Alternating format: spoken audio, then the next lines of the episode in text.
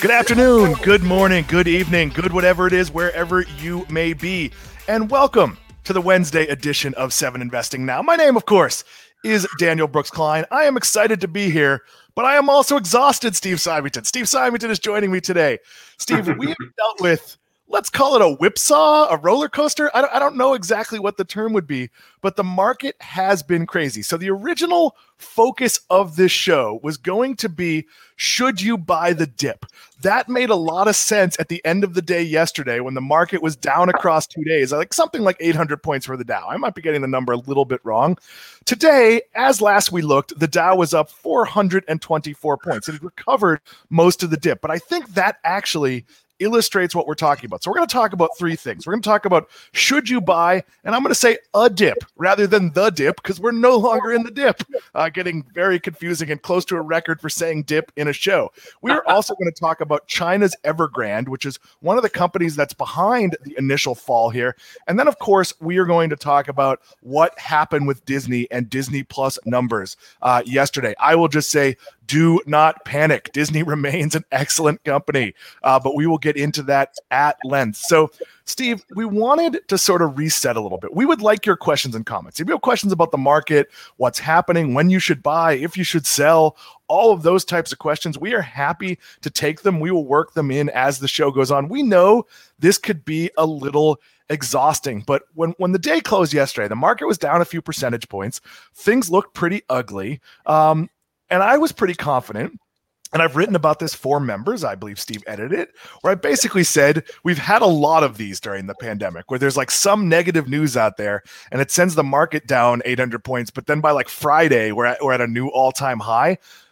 We're not guaranteeing that will happen. There are market crashes, but it is it's worth pointing out that markets don't crash based on what might happen. Markets crash on what actually happens. Now markets fall on on news and and rumors and innuendos and what could happen. So right now, nothing has systemically changed, and that is really important to point out. But um, let's get into some common things people say and get Steve's reaction to them. So buy the dip, but don't wait for the dip. Steve, your thoughts here. uh, it, it, it just feels like you're you're overthinking things. Like uh, buy the dip, don't don't wait for the dip. Um, I, I, I just continuously add to my portfolio as cash allows, and in businesses that I look for. I, I don't I don't think too hard about buying the dip. Um, that's just my my cursory so, take. So I don't either. I maintain a here's what I'm going to buy list, but here's what I will do. When you see a day like yesterday where Disney goes down, I don't remember the number, but like 6 or 7%. It was down a bunch. If hmm. Disney was something I was going to buy next week, I might loan myself the money to buy Disney at an advantageous point. Now, the problem is if the money's not already sitting in your investing account, you probably missed that window anyway, the way stocks have been behaving. Or if money is sitting there, maybe I buy the third thing on my list before I buy the first thing on my list because I can get uh, an advantageous entry point. But I don't change what I'm going to buy unless you see a really, really big fall. If there's something I love and it drops by 40%, I'm going to find money to buy it. But yeah. a lot of people have looked at stocks like, you know, your high flying tech stocks, your really successful stocks, said, oh, I'm going to buy it when it hits this price point. And then it never hits that price point, And you realize how much you've lost. Let's move on to point number two. This is going to be a fast moving show. And again, we would love for you to chime in. Tell us how you feel about the market. Tell us, did you buy anything? Did you sell anything? What are you doing? Uh, Steve, never worry about buying at exactly the right time. Yeah, um, wholeheartedly agree uh, there. That's just something that I mean, I guess never say never, um, but I just, you know, I try not to time bottoms and and time selling at the top, buy low, sell high. It's like I just buy and then buy some more, you know, shares of great businesses over time that I think are attractively valued relative to their long term potential. So, I mean, whether I buy this week or next month, um, you know, often is of little consequence, but uh, you know, we will find uh, attractive opportunities every single month uh, and and step in uh, when we think they're attractive at those valuations. So, um, exact right time. That's time in the market is so hard. Steve, is, is this a case where you kind of have to separate good companies from the overall market, meaning that really unless something has a crazy run up that you're identifying good companies and you're you're concerned with where they're going to go in 10 years not with yeah. where they're going to go based on like what the CEO says at some conference nobody's ever heard of which is not the case of the conference Disney was at. That was actually a big conference. Yeah. Yeah and that's that that's exactly right. I mean it's these are things that we're thinking about long term. And uh, you know I, i'm generally buying a stock with the intention of holding on to it for years um, and, and, usually the near term swings I try to keep in mind. You know, even if the stock falls in the couple weeks after I buy it, uh, generally not too concerned. You unless there's some thesis altering uh, incident uh, that actually happens to to trigger me, you know, wanting to sell. Uh, and that's something that we actually you know, we're writing about this week on our seven investing research portal. Uh, if you, you take a peek at those, but unless there's some thesis altering information uh, that fundamentally changes the case for owning that stock, I'm relatively unconcerned. And the cool thing about those articles you just mentioned too is there are there are public facing articles where any of you watching today can read those articles and it's basically us talking about selling. And then there is a members only part of those articles that gets into specific thoughts on specific companies uh, and and what we're thinking the red flags are. So there is a benefit to not being a member, but it is much better to be a member of Seven Investing. Steve, when shares in a company you really like fall, do you view that as a buying opportunity or do you tune that out as well? Um, you know, it really depends on the reason. You know, a lot of times you see shares of companies falling for no particular reason, or maybe you know, in in sympathy with with some of its peers or something. And and uh, you know, if I see a pretty steep drop in a company that I liked at, e- at an even higher valuation, sure, I'll use that as a buying opportunity. But um, you know, that's also not to say we we shouldn't also keep a, a, close eye on our winners and, and adding to them. You know, too often I think people um, focus too much on adding to beaten down stocks rather than adding to uh, their existing winners, thinking the winners just won't run higher, and that ends up being kind of the opposite is true. So uh, add to your winners is is kind of an underrated piece of investing advice. And Steve, you talked about an investing thesis. The thesis is sort of the long range roadmap of why we own a company. So let's pretend you own Tesla, because that's a stock I don't own. So I'm putting it out there as an example. And you see the US heading into a, an economic downturn, and you think that's going to be bad for Tesla for a couple of years. They haven't, economic downturns have not proven to be bad for Tesla, but let's pretend you thought that was going to be. The yeah. reality is, your thesis is only busted if you truly believe the economic downturn is going to be for 20 years, that it's that it's not going to be something we recover from. So these aren't easy decisions to make. Like, you know, so we've talked a little bit about you know uh, affordable luxuries like Starbucks or, or, going out to dinner at a, at a modest restaurant. Let's say a, a BJ's or a Chili's. Those are both publicly traded companies. Well, sure, if your personal income takes a downturn, you might go to Chipotle or or something a little bit less nice. Uh, but that's not a long term change. That's sort of you, you, might also be someone who would have gone to a Ruth's Chris Steakhouse and instead you're going to go to BJ's. So like it's really uh, it's really one of those things where we don't often know how some of those things are going to impact the economy.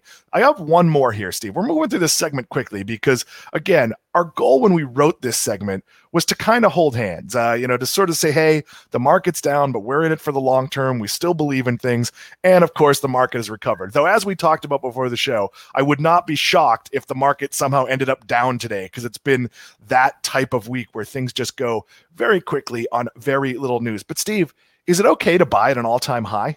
Uh, absolutely, and that's something that I just kind of alluded to. Uh, I, I, tend to jump the gun because my train of thought leads to these other questions, which is funny. But um, yeah, uh, most definitely, that's something that uh, uh, for a lot of businesses, winners tend to keep on winning, and uh, the strong get stronger, and their share prices continue to rise. And and too often, people trim their winners when they should be really looking at the companies that are underperforming and determining whether to trim them instead. And usually, trimming your your winners ends up being something that costs you um, market beating returns over the long term.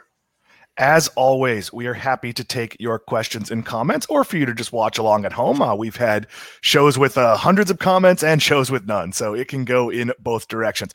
We're going to move on to talking about China's Evergrande momentarily. Before we do that, let us remind everybody that we are Seven Investing. What is the core of Seven Investing? It is our seven highest conviction stock picks each month. Each one of our seven lead advisors makes a stock pick, does a, a massive write up. I still have a lot of work to do on mine. Uh, we shoot a, we make a PowerPoint presentation, we shoot a video. Our members get as much or as little information on the pick as they want. They might go, you know what? That Steve's really sharp, and I really like what he does. I'm just going to buy his pick every month. They might go, eh, you know, with with Dan, like I'm not so sure. I'm going to read everything he has to say, or maybe it's somewhere in the middle where you just want to read our key takeaways, or you're just concerned about management or valuation. We make it really easy for you to get to those picks. How do you get those picks? You become a member at seveninvesting.com slash subscribe. And for $49 a month or $399 a year, uh, you get access to those picks. And if you enter now as the code, you get a discount. Uh, I don't know what that discount is. We just had this shared in our our, our personal chat, uh, but you get a discount if you use the code now. So please, as soon as the show is over, go to seveninvesting.com slash subscribe and become a member. That is the last promotion I will do during this show, at least the last uh, directed promotion I will do. So Steve, let's talk a little bit about what's next for Evergrande. As I mentioned on Monday's show, a company I first heard of Monday morning. So it's not like this is one that was on the tip of my tongue. But uh, our headline here is what's next for Evergrande. But the first piece here is what is Evergrande? Uh, Steve, if you want to explain, what is this company? Uh, okay. So um, Evergrande, for for those of you not familiar, is one of China's largest real estate developers. Um, they're part of the Global 500. They're absolutely massive. So uh, it's kind of interesting how there's so many businesses out there, um, global businesses that you know we as Americans you know, think that, that we kind of hold the have a stranglehold on the world's largest businesses. But Evergrande is massive, uh, huge real estate developers listed in Hong Kong, uh, based in uh, southern Chinese city of Shenzhen uh, employs about 200,000 people and uh, indirectly helps sustain more than 3.8 million jobs each year. And uh, it's made its name in residential property, uh, has more than 1,300 projects in 280 cities across China, but it also has uh, investments in uh, electric vehicles, sports, theme parks, food and beverage business, everything from bottled water, groceries, dairy products, other goods. Um, but yeah, so Evergrande is it, its reach is vast and uh, it's come under fire for some of its debts. You might want to take it from there. Yeah, that's the challenge here. That this is a company that has very little cash on hand and has a lot of debt coming to coming due. And the issue is that that debt that's coming due, they may pay their Chinese debt, pay their their their native country debt, but not pay the debts they hold in the U.S. Uh, Steve, sort of why don't you go a little more into and there's some notes in the doc here if this is not at the top of your off the top of your head. Sure. what's going wrong here? Why, why is this all of a sudden a global news story? So um, part of the problem is that evergrande as you kind of alluded to has more than 300 billion dollars in debt. And uh, over the last few weeks it's warned investors that it's facing uh, kind of a cash flow crunch and suggesting that it could default uh, on some like a lot of its debts uh, if it's unable to raise money quickly. So uh, it's due to pay out interest. I think the first kind of test uh, that, that they're t- talking about is an interest payment that's worth about 83 million. I think that it's an initial issue of about two billion dollars in debt that they owe about 83 million um, in interest on due tomorrow, and um, creditors have basically you know not so subtly hinted that uh, it's probably going to default on that and uh, so it should be interesting. The, the the concern among investors so far has been, will this spread? Uh, because you know, three hundred billion dollars in debt is that's a lot, and uh, they're hoping that this doesn't turn into kind of a contagion that that uh, that spreads beyond China's borders, and uh, that's the worry, and that's what kind of drove down global markets yesterday. Yeah, and the, the big concern here is just how big this company is. Um, you know, so they have about two billion dollars in payments coming due. They have two hundred thousand employees and indirectly affect something like three point eight million people. But I think it's important to point out because there's been a lot of talk about this like leading to a crash. But here's the reality uh, Lehman Brothers has been sort of the number one comparison here, and there is a pretty big difference. Lehman Brothers dealt with financial assets, and sort of when that chain breaks down, there's nothing backing it. There's nothing really there. And in this case, Steve, this is a real estate company. So why don't we talk about some of the things they're looking at doing that I think alleviate this crisis uh, and sort of make it not as serious as it's being portrayed? Albeit the media has pulled back a little bit after early in the week, this being the end of the world. There were definitely some some saner voices prevailing. Yeah. So, um, you know, part of the big thing is is that uh, Evergrande, um, something that you'll you'll see increasingly pointed out as as the the situation becomes more clear is yes, while Lehman has, uh, you know, they had uh, stakes in complicated financial instruments, and and uh, yeah, that that chain breaks down. Uh, it's very difficult to um, you know when, when there's nothing backing that these these instruments uh, when they crash um, that that led to a you know a breakdown of the financial system. But uh, Evergrande actually holds a lot of land, uh, a lot of hard assets uh, that it could monetize that way. And uh, you, you, have global economists stepping out and saying now that uh, you know China, uh, the Chinese government. Has the the tools and the policies in place to handle this should it become an issue, and um, a lot of kind of industry watchers in China are saying, you know what, they're not going to let this spread beyond their borders.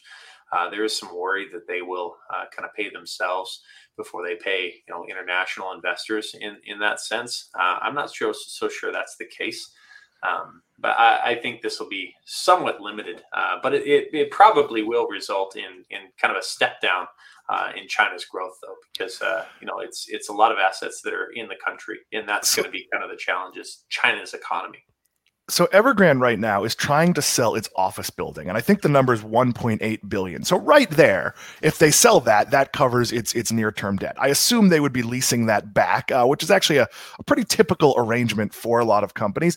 But that's the difference. So Steve, if you owe me money and that money is unsecured, well, I'm, I'm kind of out of luck. If you owe me money, but it's a lien on your house, well, at some point, I force you to sell the house. So I think the difference here between some of the collapses we've seen is even if this company falls apart, there's still a lot of pieces to sell. And sure, creditors might get 85, 90 cents on the dollar, but they're not going to get zero because there's real physical assets. So is this one of those things where the market just overreacted Monday, Tuesday because it the numbers are really big and, and China's really scary in terms of any story coming out of China as a negative has moved the market in, in bad directions? Yeah, I, I, think that's part of it. Is that uh, that people sort of there's a knee jerk reaction to oh my god, this is a massive company with hundreds of billions of dollars in debt. Uh, will this spread? Will this impact the global financial system? Similar to something that we saw uh, back in 2008, 2009, and uh, I think it's becoming increasingly clear that that's they're not an apples to apples comparison.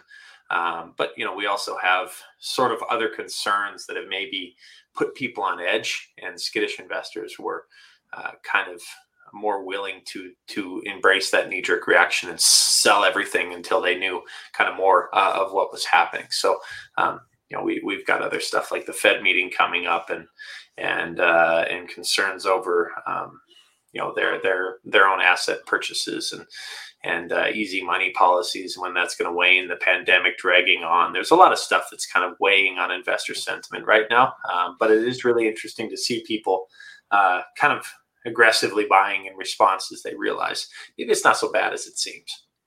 Steve, is this one of those cases where after the past 18 months, like we're having a hard time being long term optimistic because every time it seems like things are, are going well, you know, right. we, we hear about some new sort of monster or, or terrible thing that's going to, uh, you know, unbrighten our day? Is it just sort of, we've always been sort of a news driven society, but now are we just much more likely to see the negative, like as a, as a national psyche? And I know you're not a psychologist, so so feel free to yeah, just share maybe, your personal maybe, thoughts there. Maybe there's some fatigue there, uh, just headline fatigue, and people being you know just getting tired of. Uh, of worrying about that, but but it's also so interesting um, because people are trying to decide whether, um, you know, with the major market indexes uh, for the stock market, still kind of trading, you know, hovering right around their all-time highs, and uh, and they're wondering, uh, when the next pullback is going to be. And yes, it, it's a matter of when, not if, uh, the stock market will crash or even just correct in the near term. Um, but uh, you know, we we might get a, a, rally into the end of the year before you know the Fed starts kind of getting more serious about um, scaling back um, their bond purchases and and uh, kind of that stimulus that's helped the markets rise in the first place.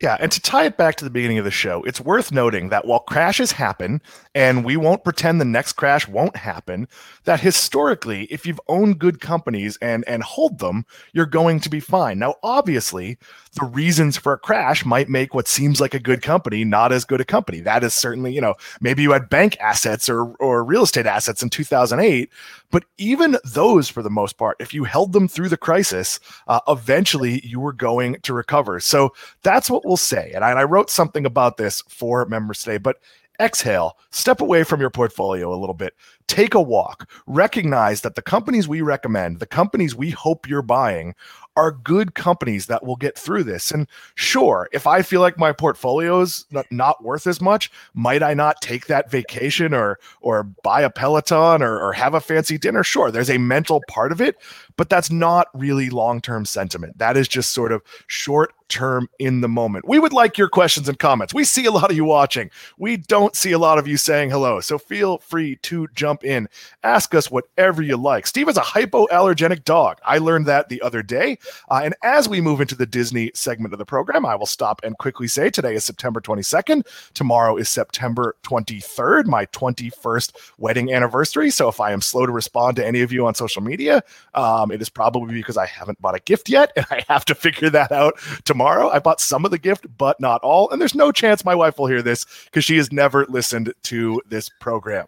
Uh, with that being said, we're going to move on to the home stretch. This is one that uh, is a company I cover, but Steve actually surprised me with an article he wrote about this back in 2019. We will get to that later on. Uh, and here's what I want to say this is, I headline this why Disney shareholders have nothing to worry about. Steve, you want to set the table a little bit about what happened yesterday and why I'm saying, hey, don't panic, Disney shareholders? Yeah.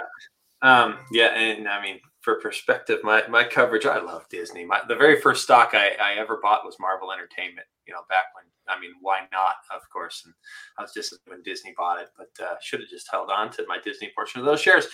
Uh, but anyway, um, the uh, Disney yesterday uh, felt pretty hard after the company. Uh, the CEO kind of warned of, he- of headwinds on the subscription video streaming growth in the fourth quarter. This is their Disney Plus service, and uh, they they were talking about production slowdowns that that were caused by the Delta variant. As we mentioned earlier, the pandemic is kind of dragging on, uh, and it'll lead to a lighter slate of new programming than Disney originally projected. And um, so they are expecting now to add merely uh, low digit single millions of streaming subscribers in the fourth quarter.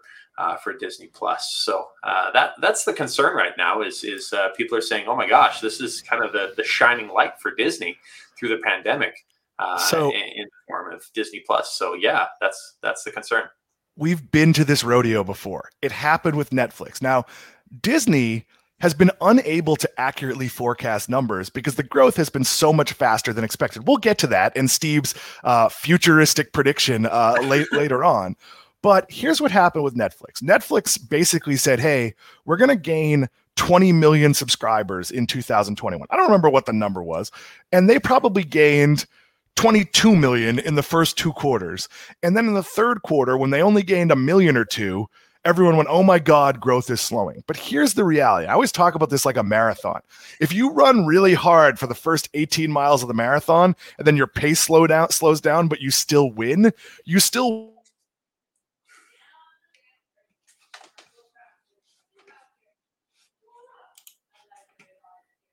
of a graphic here.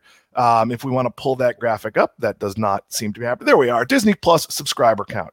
So they opened up in uh, 2020 with 26.5 million. In 2020, they got in August of 2020, they got to basically their 2024 goal of 60 of 60.5 million, uh, and then heading into this quarter, they're at 116 million. Um, Steve, we'll talk about the why in a second, uh, but and you can take that one down, JT. Uh, do you remember the original projections? You wrote about them in 2019. Yeah, yeah so I just dug up an old article that I wrote uh, a couple of years ago uh, about Disney, and uh, I was like, I'm pretty sure they they've already crushed that. But yeah, when they first announced Disney Plus, they were predicting uh, that they set a goal to achieve profitability, uh, I think on an EBITDA basis, by 2024. And that would have required amassing as many as 60 million to 90 million subscribers by the end of 2024. That was their initial goal. And obviously, they've smashed that already. And uh, it's really interesting um, to see, you know, that they're nearly double uh, the lower end of that goal. And it's not even the end of 2021. So, Steve, I didn't fall into a coma and miss two years. We're only in 2021. And if basically Disney Plus stopped growing, they'd still exceed their, their growth target. Yeah. Look, Disney Plus is on target for 220 to 224 million, uh, 240 million subscribers by 2024. That is roughly, and some of that is going to be global expansion, and the, and the profits for that, it's it's it's all the numbers can get a bit wonky. But that being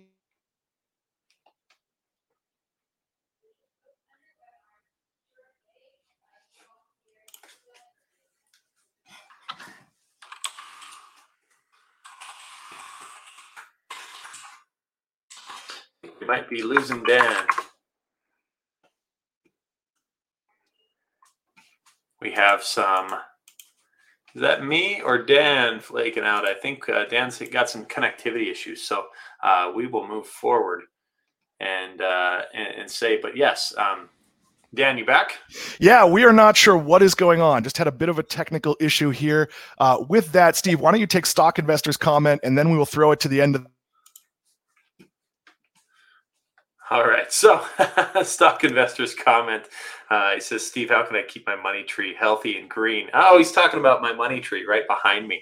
Uh, I just make sure it has a, a nice, nice, uh, nice sunlight and water it once a week with my whiskey bottle above my head. So, uh, braid, trim the, trim everything. but yes, I, I, love, I love my money tree. Uh, that's a, that's been a challenge. So, Dan, you're back again. Nope, he's not. So uh, we are going to continue talking about Disney here. Uh, as Dan mentioned, you know they're they're projecting 240 million Disney Plus subscribers by 2024. Uh, Bob Chapek, remains confident that'll happen, uh, and that really seems like a realistic estimate. Uh, they're they're looking at 121 million plus uh, subscribers this quarter after their low single digit millions growth and uh, really just an impressive, um, uh, an impressive scale. Hey, Dan. I believe I am back, but let's not push our luck and let's hit our finisher here. I, again, I have no idea what's going on with the internet. Dan is temporarily back. So uh, Dan's finisher. Now he he shared this out on Twitter. Uh, he asked pe- people how they watch TV. Uh, seven uh, percent of you said cable. Sixty point eight percent said paid streaming services. Combination of both, twenty one point six percent. None of the above, ten point six percent. Ten, almost eleven percent of you really not watch TV. I don't believe that. And I actually don't believe that that many people aren't watching some form of cable. I think a lot of people we're getting about five seconds of Dan at a time. this is great. Steve, why don't you close the show here? Done. Um, so yes, uh, I'd say paid streaming services. I agree. Uh, combination of both. I was actually thinking about getting cable again after they send me uh, temporary um, deals before the end of the year. But uh, you know, we see that continued trend of cord cutting uh, as far as how people are watching TV. Uh, and that finishes up today's episode of Seven Investing Now. Yeah, uh, ap- apologies for the technical glitches here. Not sure what's happening. Maybe there's thunderstorms or something. Maybe there's gremlins in the system. in the system. I will continue that for him. If you guys have any questions for us, uh, just send us an email at info at seveninvesting.com.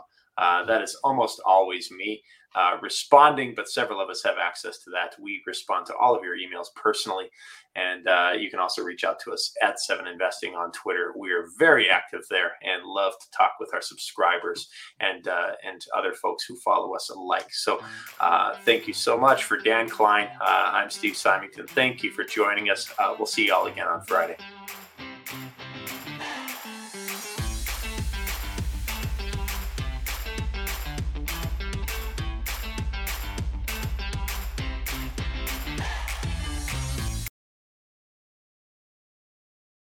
A reminder that people on this program may hold positions in the companies that are mentioned. Buying and selling stock carries financial risk, which could include the loss of capital. The views in this program should not be taken as personalized advice. Before acting on any of the information provided, listeners are encouraged to consult a financial or tax professional.